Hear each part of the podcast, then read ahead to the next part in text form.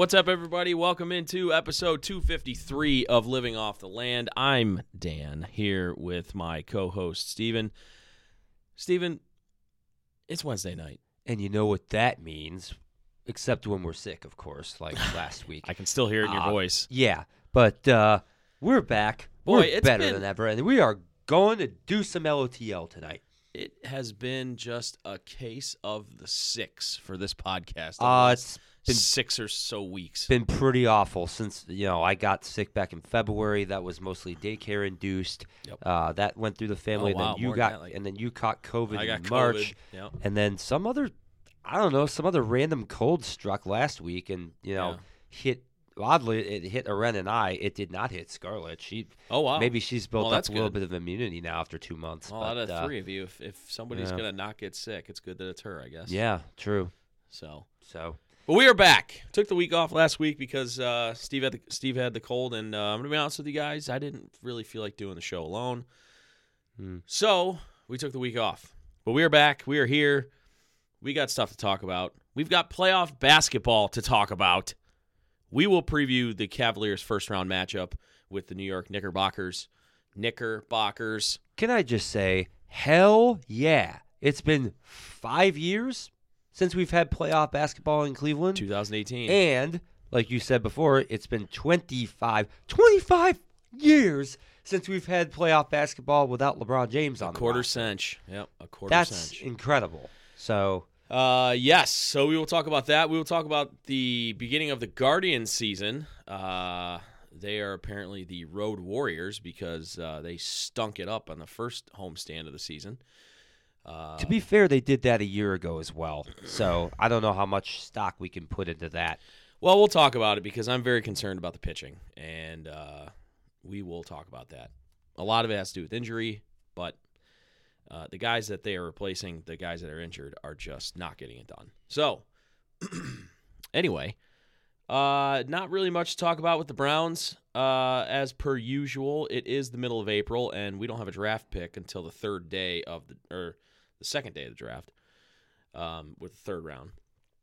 So uh, we probably won't talk about the Browns really at all, but uh, just an acknowledgement that they're there. We'll get back into Browns talk later this summer. And uh, yeah, so as you heard at the beginning of the episode, we do, as per usual, have a beer of the week, and this is kind of a in memoriam beer this week. As most of you know who listen to the podcast, uh, one of Cleveland's biggest breweries has essentially shut its doors. Yes. Uh, not totally because they are still distributing uh, a, a few of their beers, and but one of them that they are not, which was one of their flagships. Of course, I'm talking about Platform Brewing. If, if you're uh, if you haven't caught on yet, Platform Beer Company. If you've been living under a rock.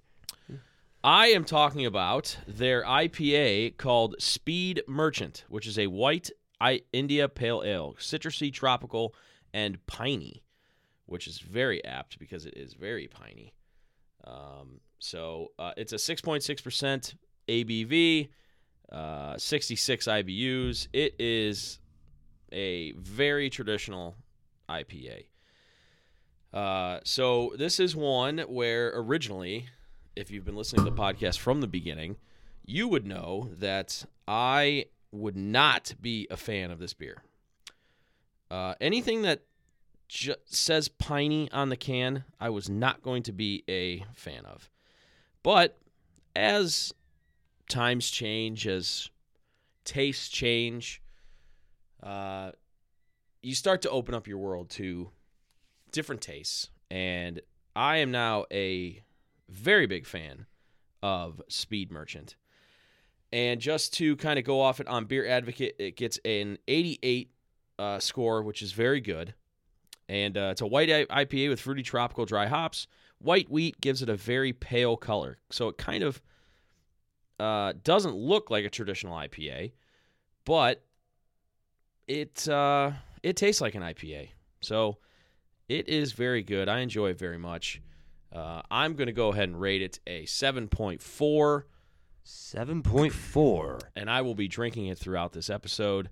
And that is the beer of the week. Alrighty. Well, let's transition over to Better Know a Neighborhood. So, literally right before this show, I did absolutely no prep for this week. I literally took a map and basically just, you know, stuck my, you know, just pointed it somewhere with my eyes closed. Stuck your what? Uh, finger, Pause. yes. Uh, so, as it turns out, where my finger pointed to is a community in the southeast corner of Medina County.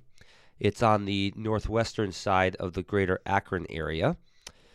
It is a community that I've actually spent a lot of time in um, back in high school and like th- that time because we were, you know, back when I was in track and field and cross country, it seemed like every season we'd have to go to this place. Um, and uh, you know, I'll just introduce it. It is the city of Wadsworth. Hmm. Going down south a little bit. Indeed, uh, Wadsworth is near the is Route 94, uh, State Route 94, and State Route 57 both run right through Wadsworth, and Interstate 76 runs through the north side of town.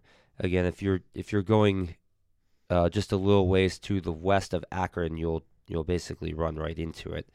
So, Wadsworth is a mostly middle class community, uh, slightly trending more toward upper class. The average home price in Wadsworth is about two hundred and seventy thousand dollars. So you're saying it's it's it's bougie adjacent. Yeah, it's not. I wouldn't call it bougie, but it's you know it, it's up and coming. The uh, average home price was up seven percent year over year uh, from last year, and it's it is a desirable community. There's plenty of parkland on the uh, mostly the west side of town. You've got the dog park on the north on the northwest side near I seventy six.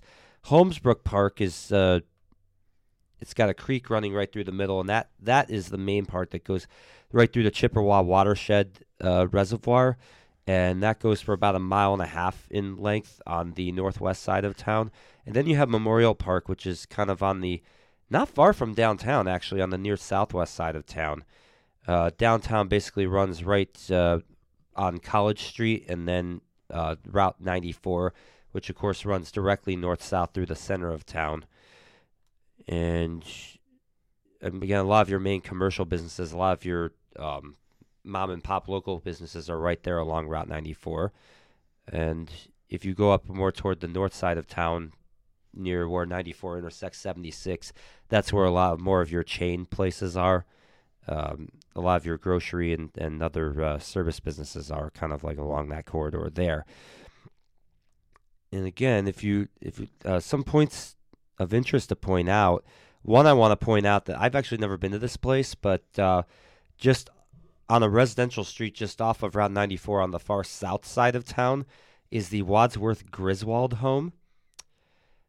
Dan, are you a fan of the uh, National Lampoon's Vacation series? Of course. Who isn't? Yeah, so this house is basically um, they've got the RV out in front, and they have the house basically made up almost. If you go uh, in November or December, it actually has the crazy amount of lights that Clark Griswold and his family actually put on the, the house in Christmas Vacation, and it's it has all sorts of theme stuff as you go throughout the year.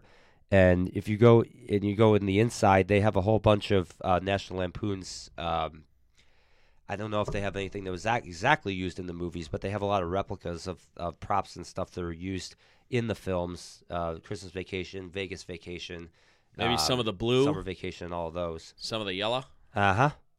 I, I can't talk like Chevy Chase. I really would right now if I could. Um, this is at 173 Duane Lane in Kiss my ass. Kiss my ass. Kiss your ass. Kiss his ass. 173 Duane Lane in Wadsworth. That's just off of South Main Street, Route 94. Uh, 4.8 star rated on Google. It's definitely a spot to check out if if you're ever in the area. Um, and again, going back right up uh, Route 94. Again, I'll I'll point out a few of the local. Uh, Water Main Grill is a pretty highly rated restaurant. That's at the corner of Water Street and Route 94. Uh, just up the street from that is Wadsworth Tavern. That's at the corner of Pine Street and Route 94. And then uh, right in the middle of downtown, you have two pretty highly rated restaurants the Valley Cafe and the Alexandris Ristorante, which again are right near the corner of College Street and Route 94, Hmm. right in the center of town. So there's um, pretty good selection of uh, local places to check out if you uh, are in the area uh, and just want uh, definitely want a bite to eat. Most of the east and southeast side of Wadsworth is is um, is more industrial, and then just kind of in between where the main commerce is on the north side and the central, and in between there is, is mostly residential area. Um, I do want to bring up Memorial Park one more time because this is where the this is where the cross country course was, and I Mhm. I just remember because the near the top of the hill there is where the football stadium is. Mhm. It's actually not at the high school, oddly enough, but uh, you ended up having to go run down into this giant ravine, and it was like 150, 200 feet up, Mhm. all the way back up to where the football stadium was, and you had to do that loop twice. Let me just tell you, it really sucked. Wow. Pioneer Wow. Conference had their conference championship there twice when I was in high school. I was like, why are we going down there? Wadsworth's not even in our league. Why are we having? It just didn't make any sense to me. But uh, Crazy. but either way, um, pretty scenic area actually. Again, very undulating. There's a nice lake right in the center of it, and it's uh, definitely a nice place to go to. It's not right right close to downtown too, just a few blocks away from a lot of those places I just mentioned. Wadsworth Tavern and Watermain Grill are just right down the road from there. But uh, that's Wadsworth. That's home of the Grizzlies if you need them, and you can wham it with the right hand. All right. Special meeting with that called uh, this week as we uh, we get right in. Uh, we get. Let's just get right into it. Indeed. You know, wham with the right hand. Cavs are about to do a lot of whamming with the right hand. Uh, starting on Saturday.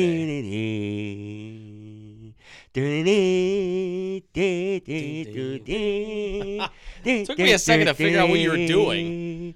The NBA playoffs on ESPN. It's good. The Mike Brown, the Mike Breen. For three. Bang! Yeah. It's good. Kyrie Irving from downtown. And the And the Cavaliers lead by three. three. Oh, what a call. Mm. I can't believe that was seven years ago already. Seven. God, we're old. Link will be coming out of the Temple of Time here in a few weeks. if he went in on the day the Cavs won the title. Oh man. Anyway, it all gets going again. The NBA's second season gets going on Saturday for the Cavaliers. Saturday at six, I believe. Uh, the Romo Fijo will be on freaking fire. I went back and I watched highlights of the Cavs play-in game against Atlanta last year. Oh gosh. Not because of that. The crowd was NBA Finals level crowd for that game. Evan Mobley hit a three to open that game, and you would have thought it was game six again, and LeBron just threw down a dunk in Draymond's face to go up by like 25. The Cavs started that game very positively. They led, I think, until late in the third quarter, if I recall, and And and, the place apart. was very, very animated from the very beginning. Listen, I'll tell you what. Now that Oracle Arena is no longer a thing, is there a better basketball atmosphere, playoff atmosphere than the Rocket Mortgage Fieldhouse? There is one that I think might rival it, and they're playing in the same series. Having not been to any of these places, uh, you know, I actually went to the Palace of Auburn Hills. That's also not in operation anymore. But uh, you know, just just gut feeling. Uh, just what I know about the markets. I mean, yeah, Madison Square Garden would be right up there. I mean, they, Knicks fans have not anything to cheer about in a long time. Um, I'm thinking Scotiabank Arena in Toronto is Mm, probably up yes. there. The North. Um, Bankers Life Fieldhouse in Indianapolis, I think, would be right up there. Again, the Pacers have also not had anything to cheer for in recent time, but Indiana is a basketball first state, always has been. I feel like that would be right up there. Uh, and then I would also say, I don't even remember the name of the arena now, but um, Salt Lake City. I feel like Oh yeah. That's a very intimidating environment, and Utah, which is Mormon country, that is has always been a basketball first area as well. So Philly. uh, I don't know about Philly. Um, I mean, yeah, the it can get loud at Wells Fargo Center, That but stupid Boston Garden. I, I feel yeah. Oh no, Boston, I would definitely put more up there. Yeah. yeah, because Boston is is basketball first. I, I feel like I, if either that or, or baseball possibly as well, but um, d- definitely the Red Sox and the Celtics are one A and one B there. So um, I'd put Boston in that first tier for sure. Yeah, no, I, I I agree with a lot of that sentiment. I just I, just watching um just rewatching those highlights and it just, you know, it took obviously it took me back to making the NBA finals four straight years, but whew, boy, that place is going to be obnoxious on on Saturday. It's gonna be like 2006. yeah. Oh when, yeah. when the Cavs played in their first playoff game, and we were the first game of that any team playing. It was the Yep. it was first game was like 12:30 p.m. on Right. Saturday against the Wizards, and you know nobody was sleepy that morning. I mean, everybody was up and they were girded up, and it was crazy. And I expect the same. Yeah, I like the 2006 comparison because we talk about. I mean, you talk about the the four straight finals against the Warriors. I, they were great atmospheres, but other than the final series, there was there was this this aura of okay, let's just get these Eastern Conference series over with because we know where we're going, and maybe not the first year. The first year because you know uh, Kelly Olynyk is an asshole and uh, pulled Kevin Love's arm out of his sock. There was a little Cost us the freaking yeah, championship there, that there was year. A, there was a little bit of, uh oh, are we actually going to get there? Uh, ultimately, we did, but it's just like there was just this aura around the team, and it's kind of you know and 2015 was the first run, so there was going to be a little bit of nervousness yeah associated with that, even if the Kelly Olynyk incident didn't happen. right But after that, yes, there was some le- very legitimate. In fact, I think the Cavs fell behind in the second round that Mhm. year to, to the Bulls two to one. yeah So there, and it, we needed a buzzer beater in That game four to that- tie that series. that so series games three and four were both dis- decided on buzzer beaters. yeah, Derrick Rose hit the crazy bank shot at the end of game three, and then LeBron hit the Ron hit jumper the one in the corner. in uh, at the end of game four.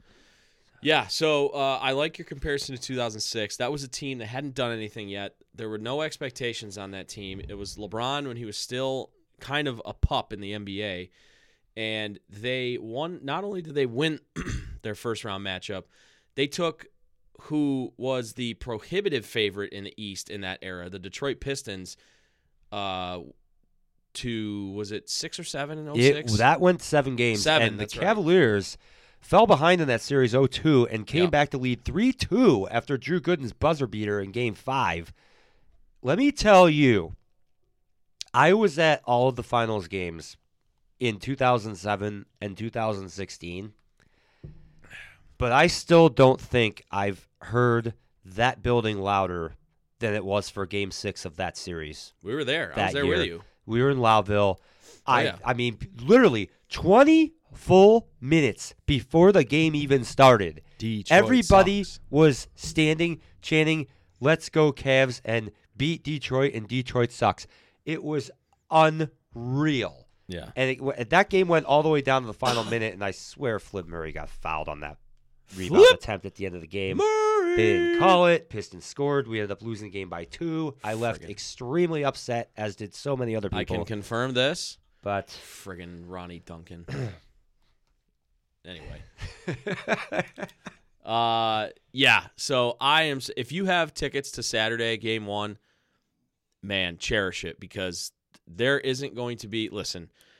I, I I'm going to spend the last couple minutes of this show talking about uh, my soccer team. So uh, deservedly If- so, if by you- the way. if you don't like Teaser. soccer, if you don't like soccer, uh, just stop listening at the last couple minutes. Uh, outside of what I heard go on in Milan, Italy today, I am hard pressed to find a better sports atmosphere than I think we're going to hear on Saturday at six o'clock. Rocket Mortgage Fieldhouse is going to be a Banana Lands madhouse. And for the Knicks' sake, I hope they're ready. Yeah, and the question is, will they be ready? Because the you know the Knicks are kind of new at this too. Yeah. Yeah. And ultimately, I, I hope the Cavs are ready for the moment. Yeah. Because like you said, like you said, the Knicks the Knicks really don't have anybody that's been there either. Now the Cavs have the the benefit of having Donovan Mitchell, who's been in the playoffs every single season that he's been in the NBA, and he used to play in one of the arenas that that Steve brought up as being one of the most raucous in the NBA in Utah. So he's going to be used to it. The moment is not going to be too big for Donovan Mitchell.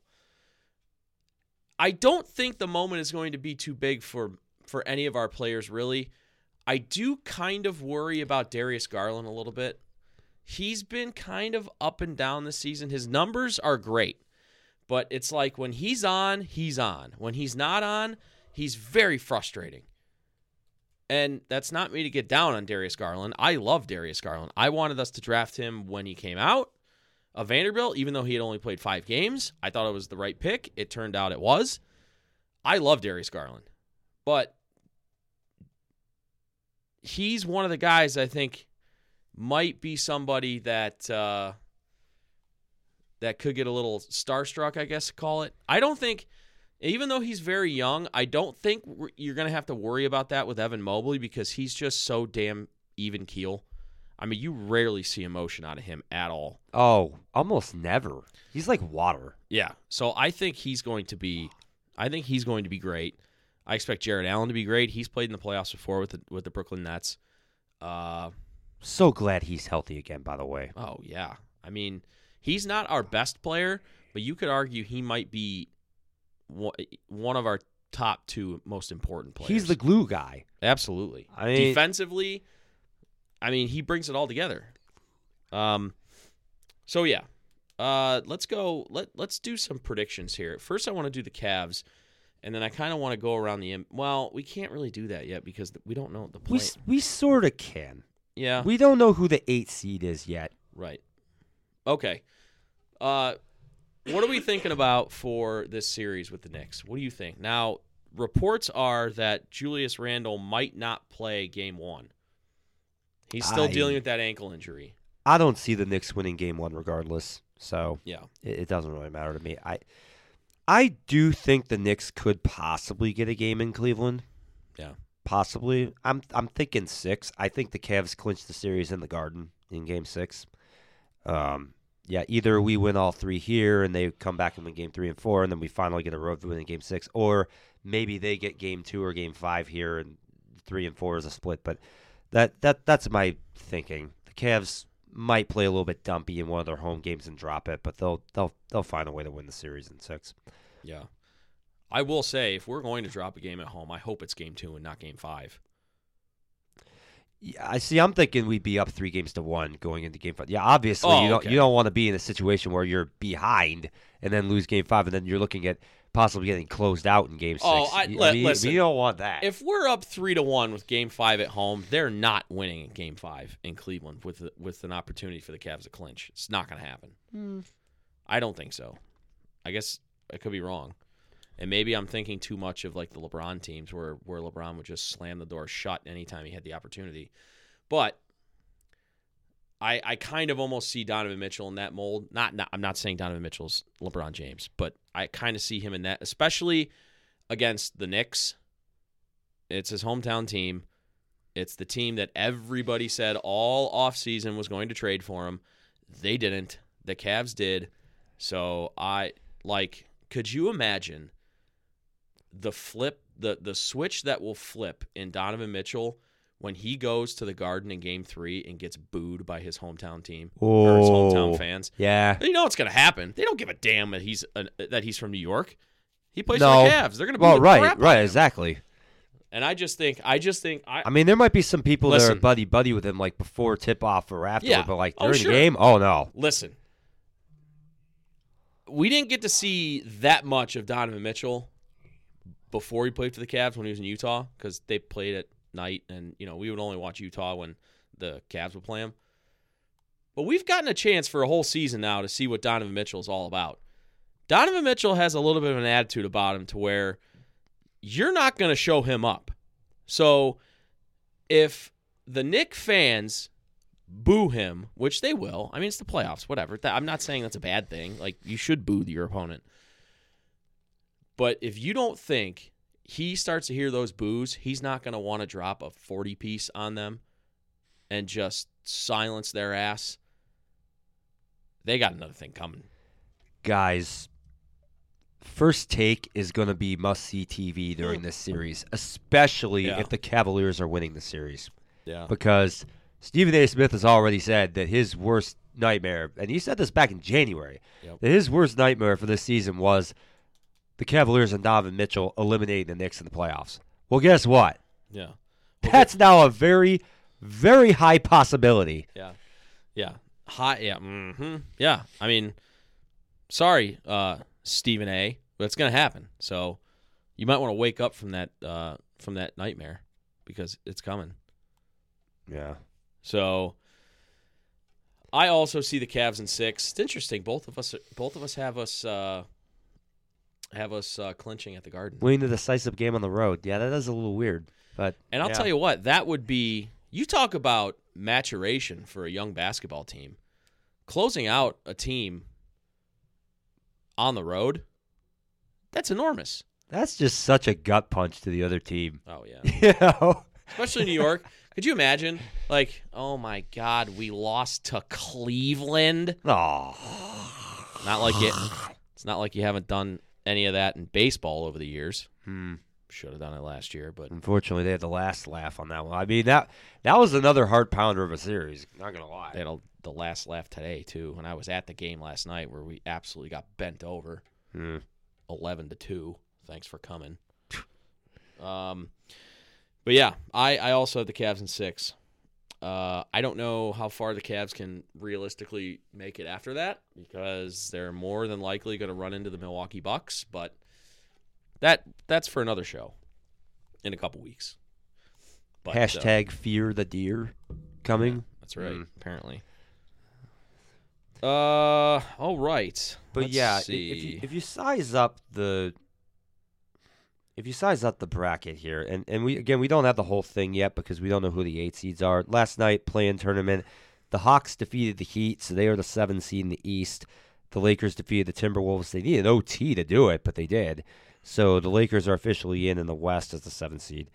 So run it down here. So you've got Brooklyn facing Philadelphia. That's Is there any way you could see the Sixers just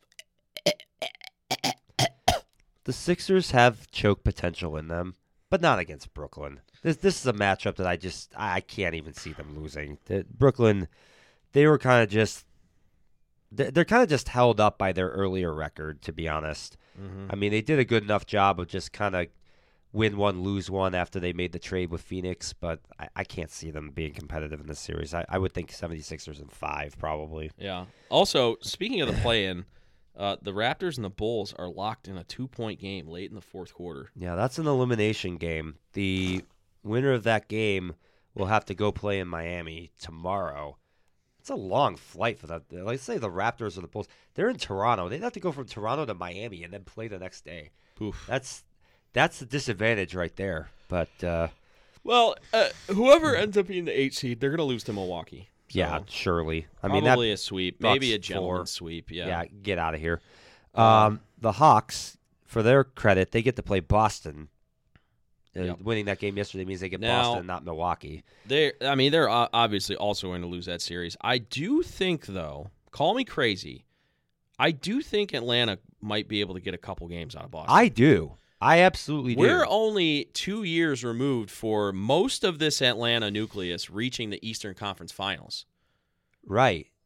This this isn't like that's a more battle tested team as a seven seed than either the Cavs or the Knicks, honestly, Yeah. when it comes to playoff experience. But I, you know, Boston's going to win the series. I just think, you know, I, I think Atlanta, Atlanta is not going to get swept. I'll say that. I think they get a game.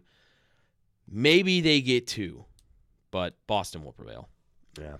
So the top four seeds are in in the East. Yeah. If you go out to the West, you've got the Clippers facing the Suns. That's your 4-5 matchup. Yep. I I don't like either one of these teams, quite frankly. I have no frigging clue what's going to happen in this series. Um, Um, I guess I'm going to go with the Clippers just because I hate Kevin Durant that much. I think Phoenix is going to win that series. Paul George is out with the injury. Uh, I just don't think they're going to have enough firepower. Uh, Kevin Durant, Devin Booker can score 70 to 75 points every single night. They also have DeAndre Ayton. The one thing that gives me pause with Phoenix is Chris Paul is on that team, and Chris Paul is one of the biggest uh, non factors in NBA playoffs. The dude either gets hurt or he chokes. So I I don't think he's going to have as much of an impact as he has had in previous seasons on his other teams, just because uh, Durant and Booker are going to be getting the lion's share of the opportunities. So um, I def I, I think I think Phoenix beats the Clippers. I think they beat them pretty easily. You see, you you name off these players on Phoenix, and you you think, especially with as as down as the Western Conference is this year, this could be the year that they could actually put it together. Question is, can they? Right. They've had so many. Just, I mean, they made the finals in 2021. I, I'm Yeah. not going to take that away from them, but Now look, I mean, I- they've had so many. this isn't me saying that I think Phoenix is going to go all the way. I just think they're I just think they're going to win in round one. Um, also, you've got I cannot. Were you about to go to three six matchup? No, I was Oh. actually going to go to 7 2 because that's the one that seems to be garnering a lot of national attention. The Lakers facing the Grizzlies. There seem to be a lot of folks that seem to think that the Lakers could end up being a dark horse here. I think that's ridiculous. I I don't want- see them even being competitive with Memphis. I'm one of them. Yeah. I give me the Grizzlies in 5. I I don't I cannot see the Lakers taking any games in the grindhouse. That that's just a non-starter for Steve, me. Steve, it's LeBron. But still, It's LeBron. Ja, Ja Morant's better than he is at this point. Captain in the playoffs. No, sorry, sorry, sorry, sorry. LeBron is to the point where he he and he's been this way for like five six years now. We just we're saying it now because the Lakers aren't that good, so we're actually taking it seriously. LeBron doesn't give a crap about the regular season, Sure. and he said that when he was with the Cavs. He's like, I don't care if I'm the eight seed, just get me to the playoffs. And this isn't look. LeBron is now 38 years old but he's not playing like he's 38 years old. He still averaged 30.7 rebounds, 7 assists this year. And Anthony Davis is healthy now. They're going to beat Memphis. in the series? Yes, in 6. Wait, really? Oh yeah. Oh my God. Okay. Wow. We are like way apart on these Western series. How about this? Oh yeah. Okay. I'm not giving the Lakers a shot in hell, and you're taking them to win the series. Okay. Mhm. Um. All right. Now let's talk about the one. Uh, you want to talk about atmospheres? Uh, this is where this is where I was going to go before it's 100% where I was going to go. We haven't had playoff basketball in five years. They haven't had playoff basketball in Sacramento in over two decades. Yeah, and it's not Arco Arena anymore, but I'll tell you what. The Golden One Center. that what it- place that place is going to cut i mean the roof is going to come off that place i am so excited for this series sacramento and golden state i cannot wait Oh my! How about this? The Bay Area versus the capital. yep Uh, you know the northern california at its finest eh, the Northern California Derby. It, it- this is this is something else. You know, we've been asking all series, all season, pretty much, are the Kings in any way legit? Well, we're going to find out right away if they are. They're going up against the defending NBA champion. that they are You know, Steph Curry, Draymond Green, and all of them. And whew, boy, so we're going to find out really right from game one if this is going to be like an actual series or not. Um, I'm almost afraid to ask because we've been so different on the first two, but um, I'll make you go first on this one. What, what, what are you thinking about in this series? Uh see conventional wisdom on my on my pick between the grizzlies and the lakers you would think i'd be all in on golden state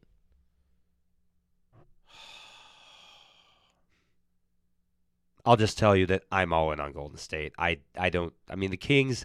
Maybe Yeah, they I- maybe they ride their exuberance and you know, beginner's luck. They get game one at home or how- something. But I would say I can't see the I will say- Warriors. How incredibly awesome would it would it be to see the, the Warriors go out with a limp dick in the first round? That would be probably the end of a dynasty. Yeah.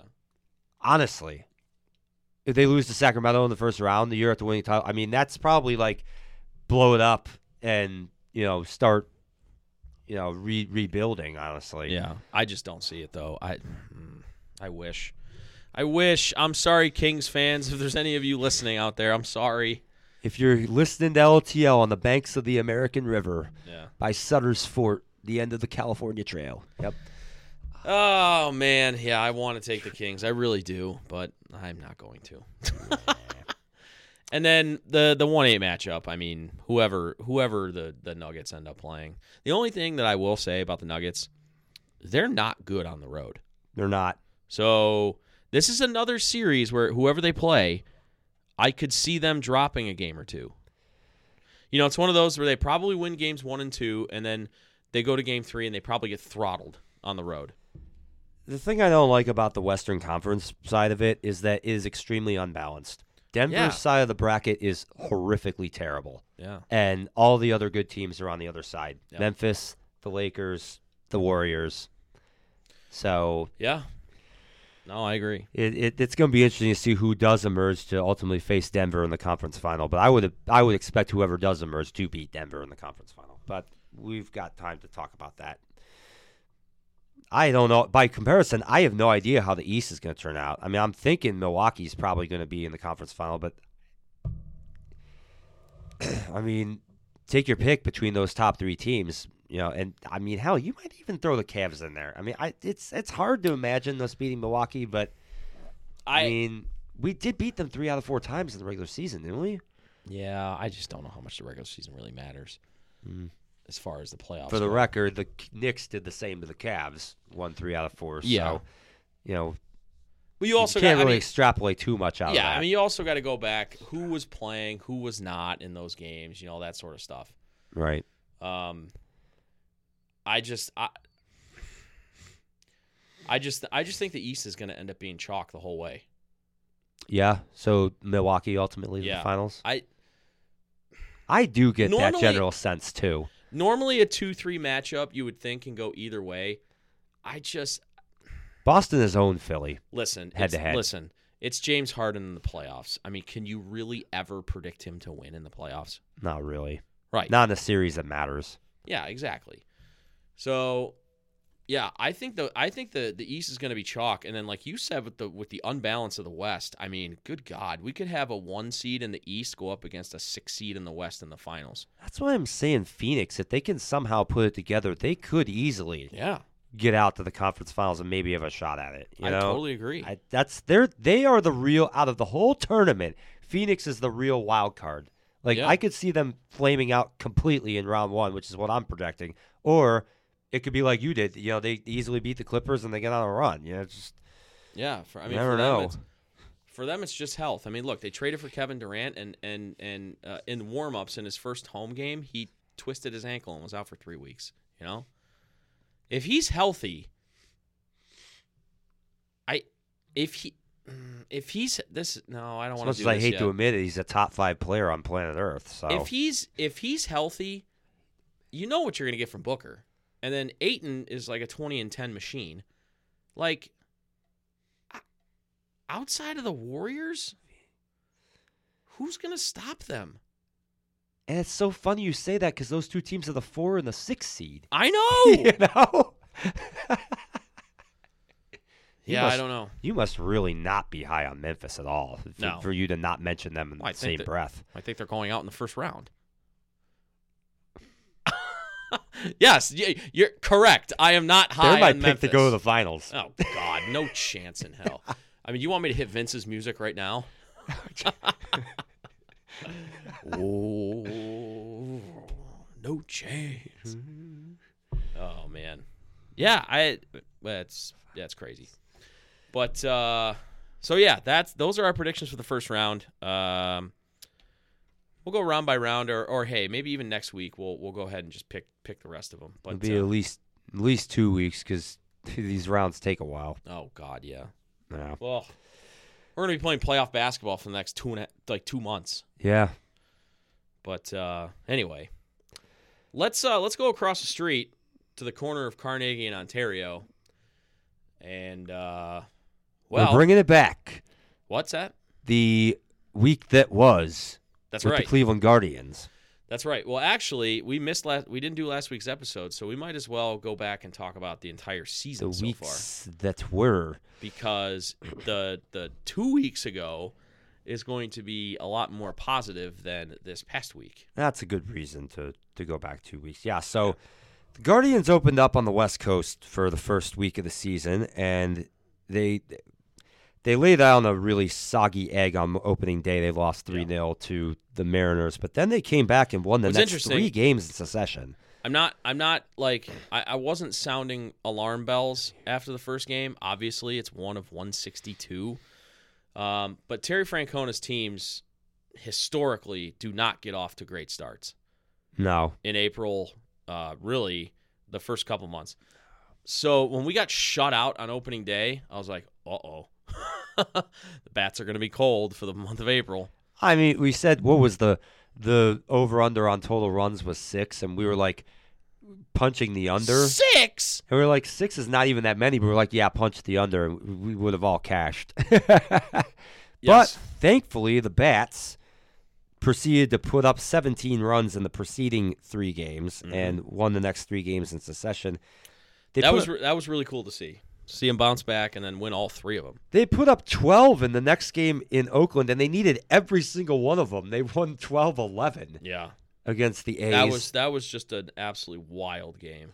yeah, every game was Can close we talk? Can we talk about how sad the state of? I mean, the Oakland Athletics are literally playing out the beginning script of the movie Major League. Yeah, pretty much. You know their their announced attendance for every all of those games was under four thousand. Four thousand each. Four thousand each Oh. game, not total, but still. And you want to know why it was that much? Is because they have a thirty five hundred uh, person season ticket holder base. Yeah, so those tickets are already sold. So whether or not those people are in the, the building or not, I think it was. Matter. I think it was Rick Manning who said, or maybe it was uh, Tom Hamilton. No, it was Tom Hamilton. He did a radio hit after the first game in Oakland, and he's like, uh, to who he was talking. I can't remember who he was on on with, but he's like, they announced between 35, 3,500 and 4,000. There wasn't 1,500 people in the ballpark. Hmm. I mean, we, we all know. I mean, literally count the people in all the Yeah. sections if it's that low. the Wouldn't surprise me if Hammy or one of the people in the booth actually did that. Yeah, right. You know, they probably had a spotter do it.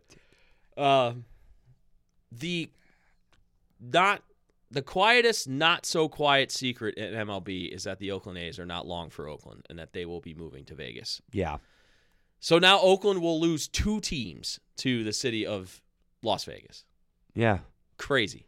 They'll have actually technically lost all their teams because the Warriors moved across the bay. Yeah, they- I mean, yeah. technically that hits the same market, but still, They're technically I mean, in San Francisco now. I mean, still, ouch. Um, yeah, so we won two out of three uh, from the A's. So we started the season four and two on the road, five and two. They go home and play the Mariners, and the Bats go cold. They lose the first two games 5 3, 3 2. Then they're facing a sweep. They're down 3 1 in the ninth inning on Sunday. They end up rallying to tie that to go to extra innings. And then extra. This game was a whodunit. I mean, you had the Mariners scored two in the 11th, and then the Guardians came back and scored two on the bottom side to send the game to the 12th. And then the Mariners go up again in the top half of the 12th, but then the Guardians walk it off in the bottom of the 12th. It was that was another amazing game. Huge win for the Guardians to avoid the sweep there.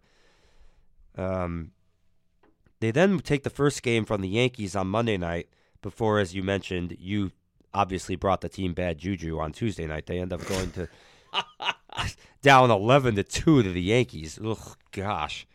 Before today, another game that went right down to the wire. You had bases loaded on the decisive play in the bottom of the ninth inning. Unfortunately, unlike in the playoffs last year, in the same situation, the Guardians end up losing this one four to three. So, bottom line, 13 games played. Guardians win seven, they lose six. Listen, okay, listen.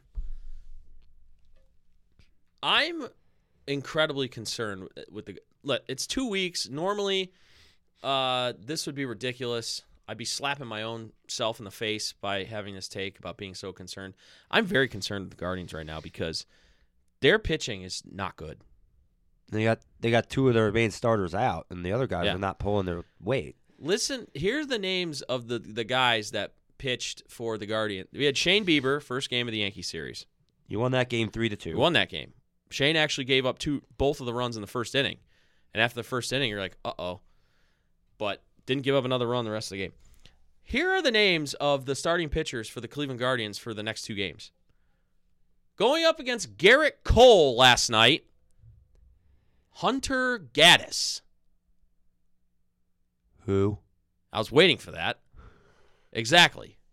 Guy with a big beard and long hair, but can't throw strikes, or throws throws too many strikes and just gets walloped. Hmm. I this this is a made up name. There's no way this is a real person. The guy who pitched tonight today for the Guardians, Peyton Batting Battenfield. Hmm. Who? Who's he? No Nobody. What is going on? So you got shit right now. Our our our starting rotation is Shane Bieber, Zach Plesac, Hunter Gaddis, Peyton Battenfield, and whoever they're probably going to bring up to start tomorrow. This is why, when you think you have enough pitching, go Yeah. get more. Well, so That's- here, so here's the thing: the Guardians have like four or five guys in the minor leagues right now that they project to be like top of the top of the line rotation starters. The problem is they're not ready right now. Number 1, and number 2, listen, the Guardians are a small market team. Well, me, Cleveland medium-sized market, but they operate like a small market team because of budget constraints and they don't want to bring up any of their big prospect guns this early into the season because the time then the, the clock then starts on their free agency down the line. It hate it sucks that that is a consideration, but it very much is. It was back Yes. it was back in what was it? 2013, I believe. The Guardians waited until June, I think, June or July to bring up Francisco Lindor so they could get an extra year of team control on him on the back end to where he didn't hit free agency for another year. mm-hmm. And this is commonplace throughout baseball. It's This not just the Guardians this is that do not this. just a Guardians thing, but my thing is when you have injuries that start to pile up, it's not. It's almost like something needs to be done out of necessity. You've got to burn something because you opened up a window of contention last year with how the Guardians played, won the division, went to the playoffs. You have the Guardians are in a position where they've got to go for it. And again, I know this sounds crazy. It's the middle of April. They've played 12 13 games in the season. The season season isn't even a tenth of the way old. Yep. But Tristan McKenzie is not coming back until June. Hurts. Aaron Civale, while I know he's not great, he's not going to change your season. He's a guy that you can plug in and be a solid ish starter. He's going to be out for probably six weeks. You think six weeks, that's 42 days. If it was football, that would be like four games. In baseball, 42 days, you're looking at 40 games. 40 games. He's a starting pitcher.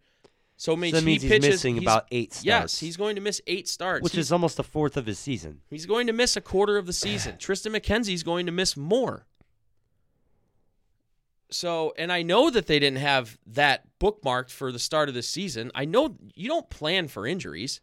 You're certainly not planning for them right at the start. Yeah, I and the Tristan stuff, the- stuff happens as the year goes on, the but Tristan, you're not the Tristan. McKenzie thing uh, happened uh, happened the day before the season started. And they're like, "Oh, we'll bring up Hunter Gaddis." Yeah, how's that worked out? He gave up a bajillion runs yesterday.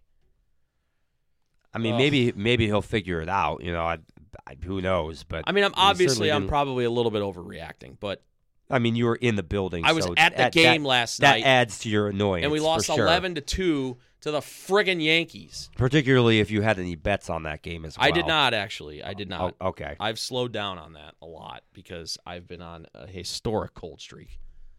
I only bet I only bet like 5 bucks a game, so it's not like I'm betting my mortgage payment, but I've lost like 11 out of 13 bets. You mean you didn't have Milan 1 0 over Napoli today? I did not bet that today either. Oh. Yeah, Jordan Hoffman uh, texted me, hit me up uh, this morning, asking me how I felt about uh, Milan today, and I was like, uh, "I'm not messing with your money, buddy." So, like, yeah, not gonna do it because number one, I feel like if I tell them I think they're gonna win, they're not going to win.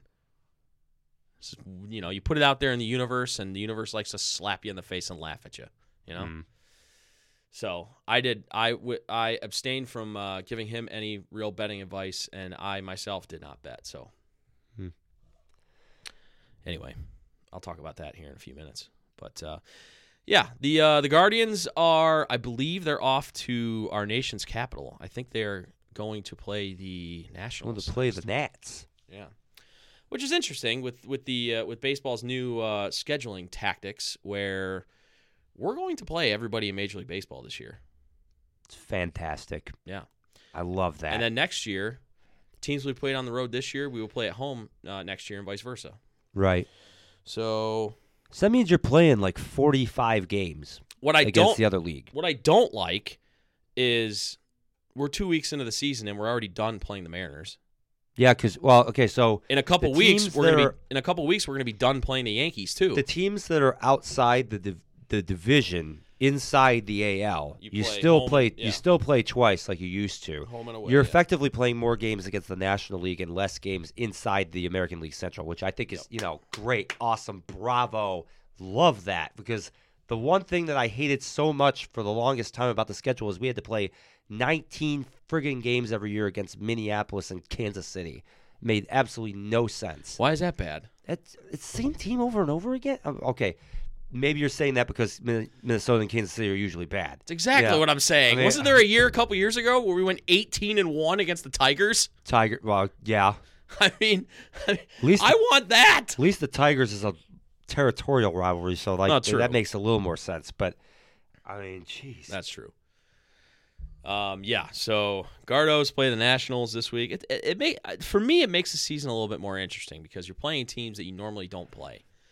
So it's kind of more fun that way. Um, through two week, two or two and change weeks of the MLB season, what are your thoughts on the uh, quickened pace of the games and the pitch clock and all that sort of stuff?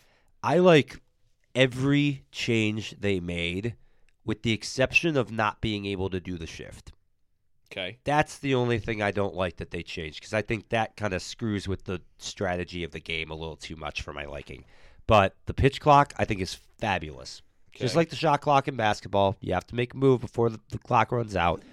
You know, we've had a couple of issues with guys, you know, taking third strikes because they didn't get in the box or uh, pitchers who took too long and it was ball four or whatever. But I, I do think that uh, it's on some level, they're going to adjust. It's going to be second nature before too long.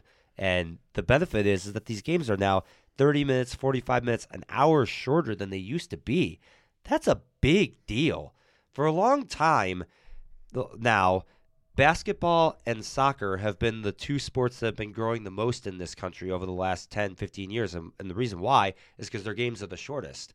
Yeah. Football is, you know, kind of immune to that to some degree, but in college football, it's actually been to the detriment because their games have been lasting longer than and the NFL because of all the replay challenges and everything that they do. Um, so outside of the big name programs in the Power Five, you've been seeing, you know, declining attendance there. But um, so even football's not been completely immune to it. But baseball, it's really been a problem for a long time. And it's so great that they finally did something about it. And they didn't rush into it. They trialed it in the minor leagues for several seasons leading up to it. And so a lot of the players that are now in the major leagues grew up with the pitch clock Yep. as they were coming up through the minor leagues. So it's it's really not a big deal to them. It's just a lot of the older veterans that kind of have to get along with it now. Yeah. But uh, no, I, I absolutely love that. I'm interested to hear what you think. Uh, if your opinion changes a little bit after you actually go to a game and watch in person. I I've now been I went on Saturday and I went uh, yesterday. Um, I do I do like it. So the Guardians are 0 and 2 when you've been there. No wonder Yeah. you're Thanks. so down. I won't be I won't be going to any games in the in the near future. um, if you are going to the Guardians game with a desire to drink or eat, get to the ballpark 20 minutes before the game and get your stuff before the game starts. I it, it was like I blinked and I missed an inning and a half. if you are if you are fixated on watching the game and you're like, man, I could use a beer or a hot dog or something. Get it before the game starts because once that game starts going, because they have clocks for everything. The inning breaks are still the same, aren't they? Or are, they, or are those reduced now too? Well, so the inning breaks have had clocks for several years now, but I don't know if the time is the same. I think it is because the pitchers warm up uh, between every inning.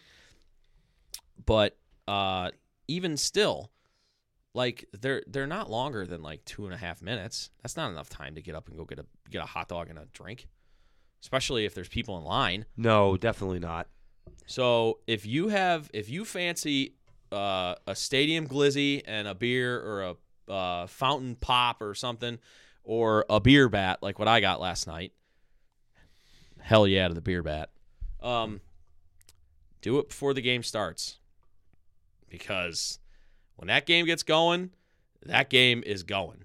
The only thing that the only the only thing that uh, that changed that today was that was that kerfuffle at the end of the first inning uh, today's game where uh, uh, the it was two outs in the bottom of the first. Guardians had runners on base, and uh, Josh I think it was Josh Naylor hit a bloop job that the Yankees player looked like he snow coned on the ground, but he really didn't catch it. So they called it out, and then apparently the Yankees said Tito didn't challenge it in time, but they ended up replaying it anyway, and it wasn't a catch. It would have ended the inning. Hmm. And the umpires went back, changed the call, called it a hit. Guardians got a run. Subsequently, the inning was extended, and the Guardians got another run. That's how they started the game two up two nothing after the first inning. The Yankees thought they they had you know. Could you imagine? They thought they had gotten away Listen. with one. imagine if you bet no run first inning. Oh, in today's yeah. game. They, because listen, I didn't do that today, but I was paying attention uh, to the game on my phone while I was working, and I saw end of the first inning 0-0. It said end of one. I'm like, damn it, I should have put money on that no run first inning. And then uh, I see on social media they're like, he didn't catch that ball, and I'm like, wait, what? So now I'm investigating. I'm and apparently Aaron Boone, Aaron Boone got tossed. He threw an absolute conniption uh, after that because the Yankees thought uh, Francona didn't challenge it in time, so the the call should have stood. I mean, it's not like this was just some you know nobody on base, two outs, a bloop single, whatever. Like a run scored because of this because Yep. they changed the call. You know, so Aaron Boone lost his mind. He got tossed, and uh, well, the Guardians ended up blowing it anyway, so it doesn't matter. But uh, yeah, that was that was interesting and that was funny. So the Guardians got to get back on track. We're, I mean, I say that like we're three and twelve right now. We're seven and 6 Hmm. But uh, but yeah, so Guardians need to get it going. Okay. are they still selling platform beer at Progressive Field? Uh, I don't know. I don't think so. Now that they were bought out by Anheuser. Well, Well, they were already bought out by Anheuser Busch. yeah. Well, They have several. talk, they- talk about a company that's not exactly having a good time of it either. Yikes. uh, anyway, we are not a political podcast. We are not going to get into that. anyway. Uh, all right, here we go. Let me. Let me. Uh, I got to get this in before we uh, end the episode. Let's let's listen to the dulcet tones of Milan, Italy. Listen to this roar, by the way. Listen to this.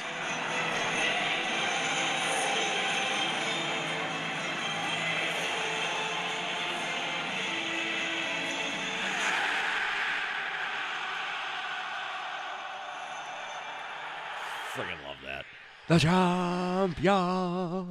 Oh, it's amazing. Champions League football. Cha- UCL nights are back in Milan, Italy. Actually, for both teams, we don't give a damn about Inter Milan, or as Steve likes to call them, Internazionale. Internazionale. Yeah. We talk about the club that actually wins trophies. Hmm. Hmm. The club that's won the second most Champions League trophies in the history. In the history. In history. AC Milan. So that's my club. Uh, if you don't like soccer, you can turn us off now. Yeah. Have a good night. We'll see you. but it's very interesting. The Champions League when the draw came out, uh, and you can tell me that this is this is not this was not rigged, but I'll never believe you. Guess guess what? Uh, guess what? Um, what league has the most teams left in the Champions League? Uh, that would be Serie A. Ah, interesting. Interesting. And uh, what league is universally universally recognized as the best league in the world? Well, that would be the Premier League. Ah, interesting. Not that I don't think the the Premier League didn't have anything to do with this, but uh, the Premier League gets the most pub now. I would argue that wasn't true until a few years ago. It's It probably. La Liga, but yeah, it is Premier League now. Well, especially with the Champions League because Barcelona and Real Madrid have basically run the Champions League up until a few years ago. Mm. Um, Definitely Real Madrid. Yeah, and they're looking primed to just, you know, win it again. But anyway, maybe not. Uh so Italy has 3 teams left of the 8 remaining. Just so happens that all 3 of those teams were put on the same side of the bracket in the quarterfinals. And that virtually guarantees that one are going to get to the final. That's true. But it also Considering the fourth team was Benfica. it also took away the uh the chance that there could be an all Italy final. That's true. Um, now, what I will say is there are no English teams on that side of the bracket, so we will not get an all English. So I wonder if Final that. either. So I yes. wonder if I wonder if that was the the the goal for UEFA is to not have an interleague final That's interesting. I, I'm not sure because, because we have had that a few times in, in the in the recent past. yeah, You think of Tottenham, Liverpool, you think of 2019, you had Chelsea, Man Liverpool. City. Chelsea, Man City, 2021. Before that, you had, I think it was 2013, you had um, Borussia Dortmund versus Bayern Munich.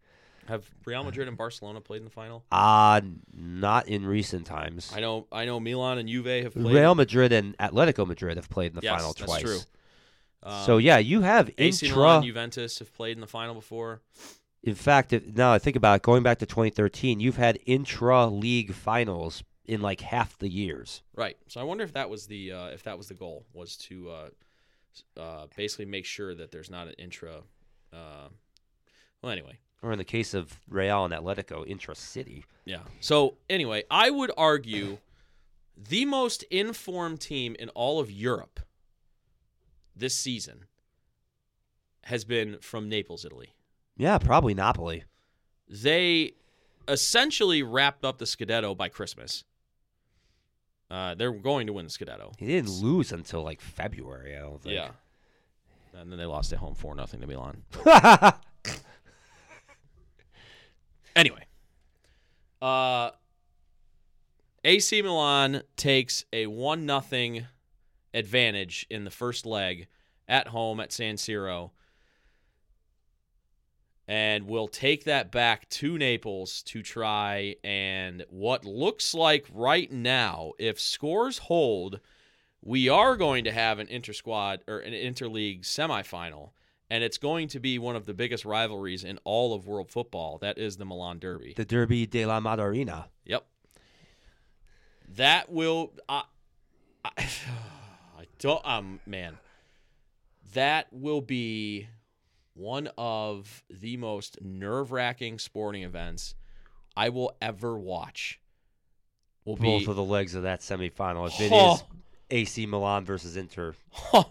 you have no idea. Whoa. You have no idea. What I will say is, I will be rooting for, and this is a little bit weird because if this if if if it does happen and my team gets knocked out to root for the team that knocked me out. But I will say, I'm going to be rooting for the winner of this uh, tie between Milan and Napoli to win the, the Champions League. to win the whole thing. Yeah. Yeah. I think the real dilemma comes if Inter makes the final. Ugh. Do you root for them against, say, Real Madrid or Manchester City or, or someone? No. No. Okay. No. League loyalty only goes so far for Dan. I'd root I for should have figured that. Liverpool over Inter. oh, wow. Whoa. It's Inter. It's Inter. I'm not going to root for Inter. Hmm. Inter. I'm not going to root for Inter. Yeah.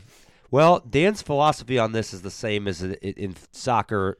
As it's different from mine. You never root for your rivals. It's the same in the NFL. It's the same in soccer. It's the same in college football. I mean, hell, if Toledo, our rival from Bowling Green, if you if need your rival to win to help you, that means you didn't do enough on your own and you don't deserve to win. I mean, That's my philosophy. I, I don't know. Maybe that's wrong. That's just my personal belief. well, I don't know. I tend to go for league loyalty. If Toledo's playing Ohio State, I'm rooting for Toledo. Mm-hmm. So I'm just using that as an example. But Gross. Gross. Now, if Toledo played Michigan, Toledo has played Michigan and won Yeah, within the last 15 years. this is true.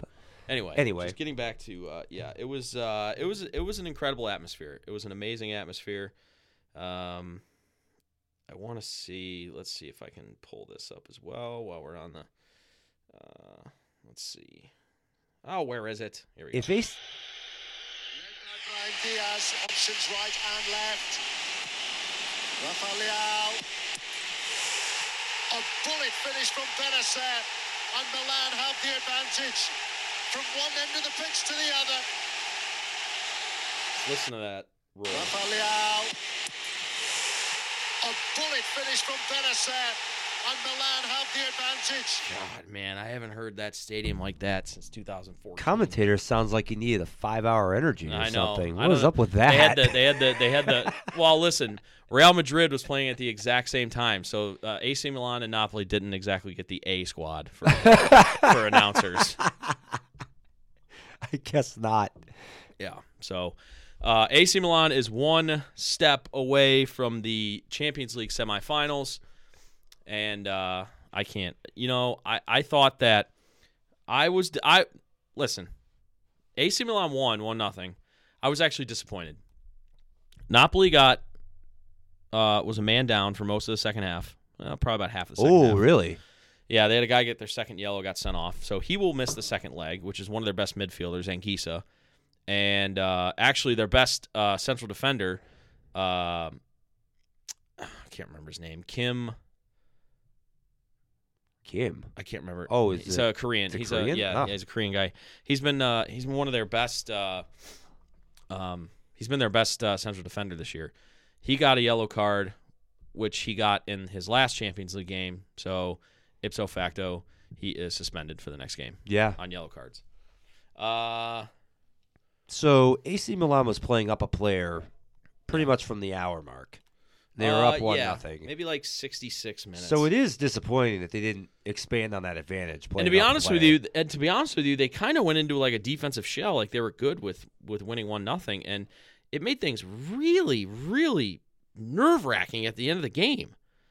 Um, I will say that they did have a uh, they did have a uh, header go off the Milan had a header go off the crossbar right before halftime. They could have been up two nothing at halftime. So, um, but I would have much obviously I'd much rather have a two goal lead going into a second leg on the road than a one goal lead. But hey, look, they played Tottenham. They they didn't give up a single goal to Tottenham in 120 minutes. I was just going to bring up that point. They they beat Tottenham one nothing in the first leg, and then the Milan's second leg was nil nil. Milan's gone 180 minutes now without conceding. So, two hundred and seventy. or yeah, I don't know. Yeah, I don't know math. So anyway, but uh, yeah. So I'm crazy excited. They've gotten farther than I expected, um, and I'm not disappointed by it. So now that I'm in it, it's like if if you would have told me when the season started that Milan would have gotten to the quarterfinals of the Champions League, I'd have been like, "Yep, hell yeah, I'll take it."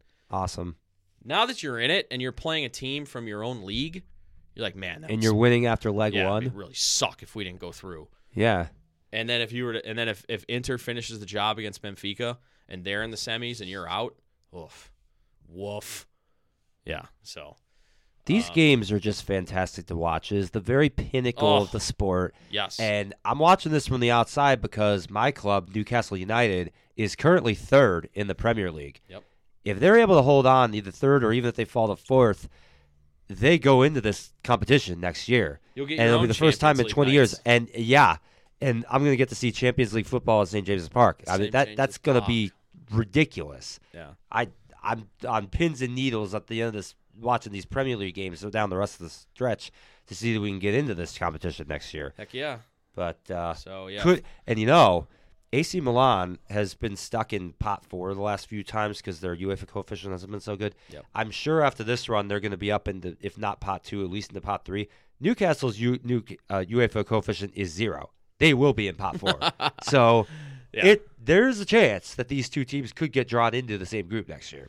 Could yeah. That would, how interesting would that be? Yeah. So, uh, I got to I, I got to beat uh, former co-host Jordan Gonzalez's team this year, and maybe next next year I'll get to beat yours. So anyway, but uh, yeah, I just had to get in there. Little little little uh little UCL talk. I'm sure Brett Hoyer is uh, listening to this. Uh, thoughts and condolences to your team. that just got smacked by Real Madrid today. I mean, I don't know if he could expect anything different. You know what's hilarious? Before I, I kind of, I kind of thought this was coming because, uh, listen, They didn't lose as bad as I was expecting. They lost by two. But I mean, listen, that could conceivably listen. get turned around. Do you want to know what their new American owner said before the game? Somebody asked him, "Hey, hey, uh, Todd Boehly, uh, what do you fancy for the, the Chelsea match against Real Madrid today?" I can't wait. For And he goes, three nothing Chelsea." at the Bernabeu. really? Oh, I was expecting it to be the Against exact the opposite. 14-time European champions and the defending champion. yeah. So And your team is 11th in the Premier League. Yeah, they're they're they're not in they're not in good. Uh, they've already fired two managers this year. Uh, they they brought back uh, a club legend who they've already fired as a as a full time manager to be their caretaker manager the rest of the year. You They've- know- they've spent a bajillion dollars. And I think Frank Lampard really screwed up on the weekend. I would have played like nobody good in their match against Wolves. I would have completely just Yeah. thrown that match away. Play your best squad against Real. Do this. Just throw away the whatever whoever they're playing this weekend, and call up your A team for for the second leg against Real. Because really, they have nothing else to play for aside from Champions League, Champions League.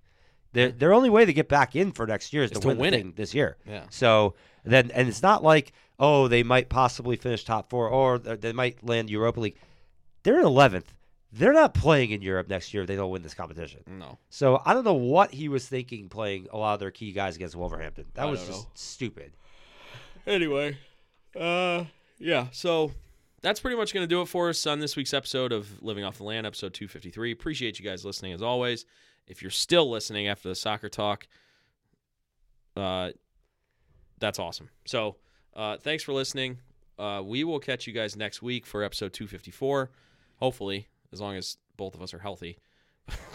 but uh, yeah, so Teaser for next week. We'll be in some community along Route 254. oh, interesting. Okay. Yep, just like we did with uh, episode 252 in Columbia Station. Ah. I get what you're saying. Yeah. Okay.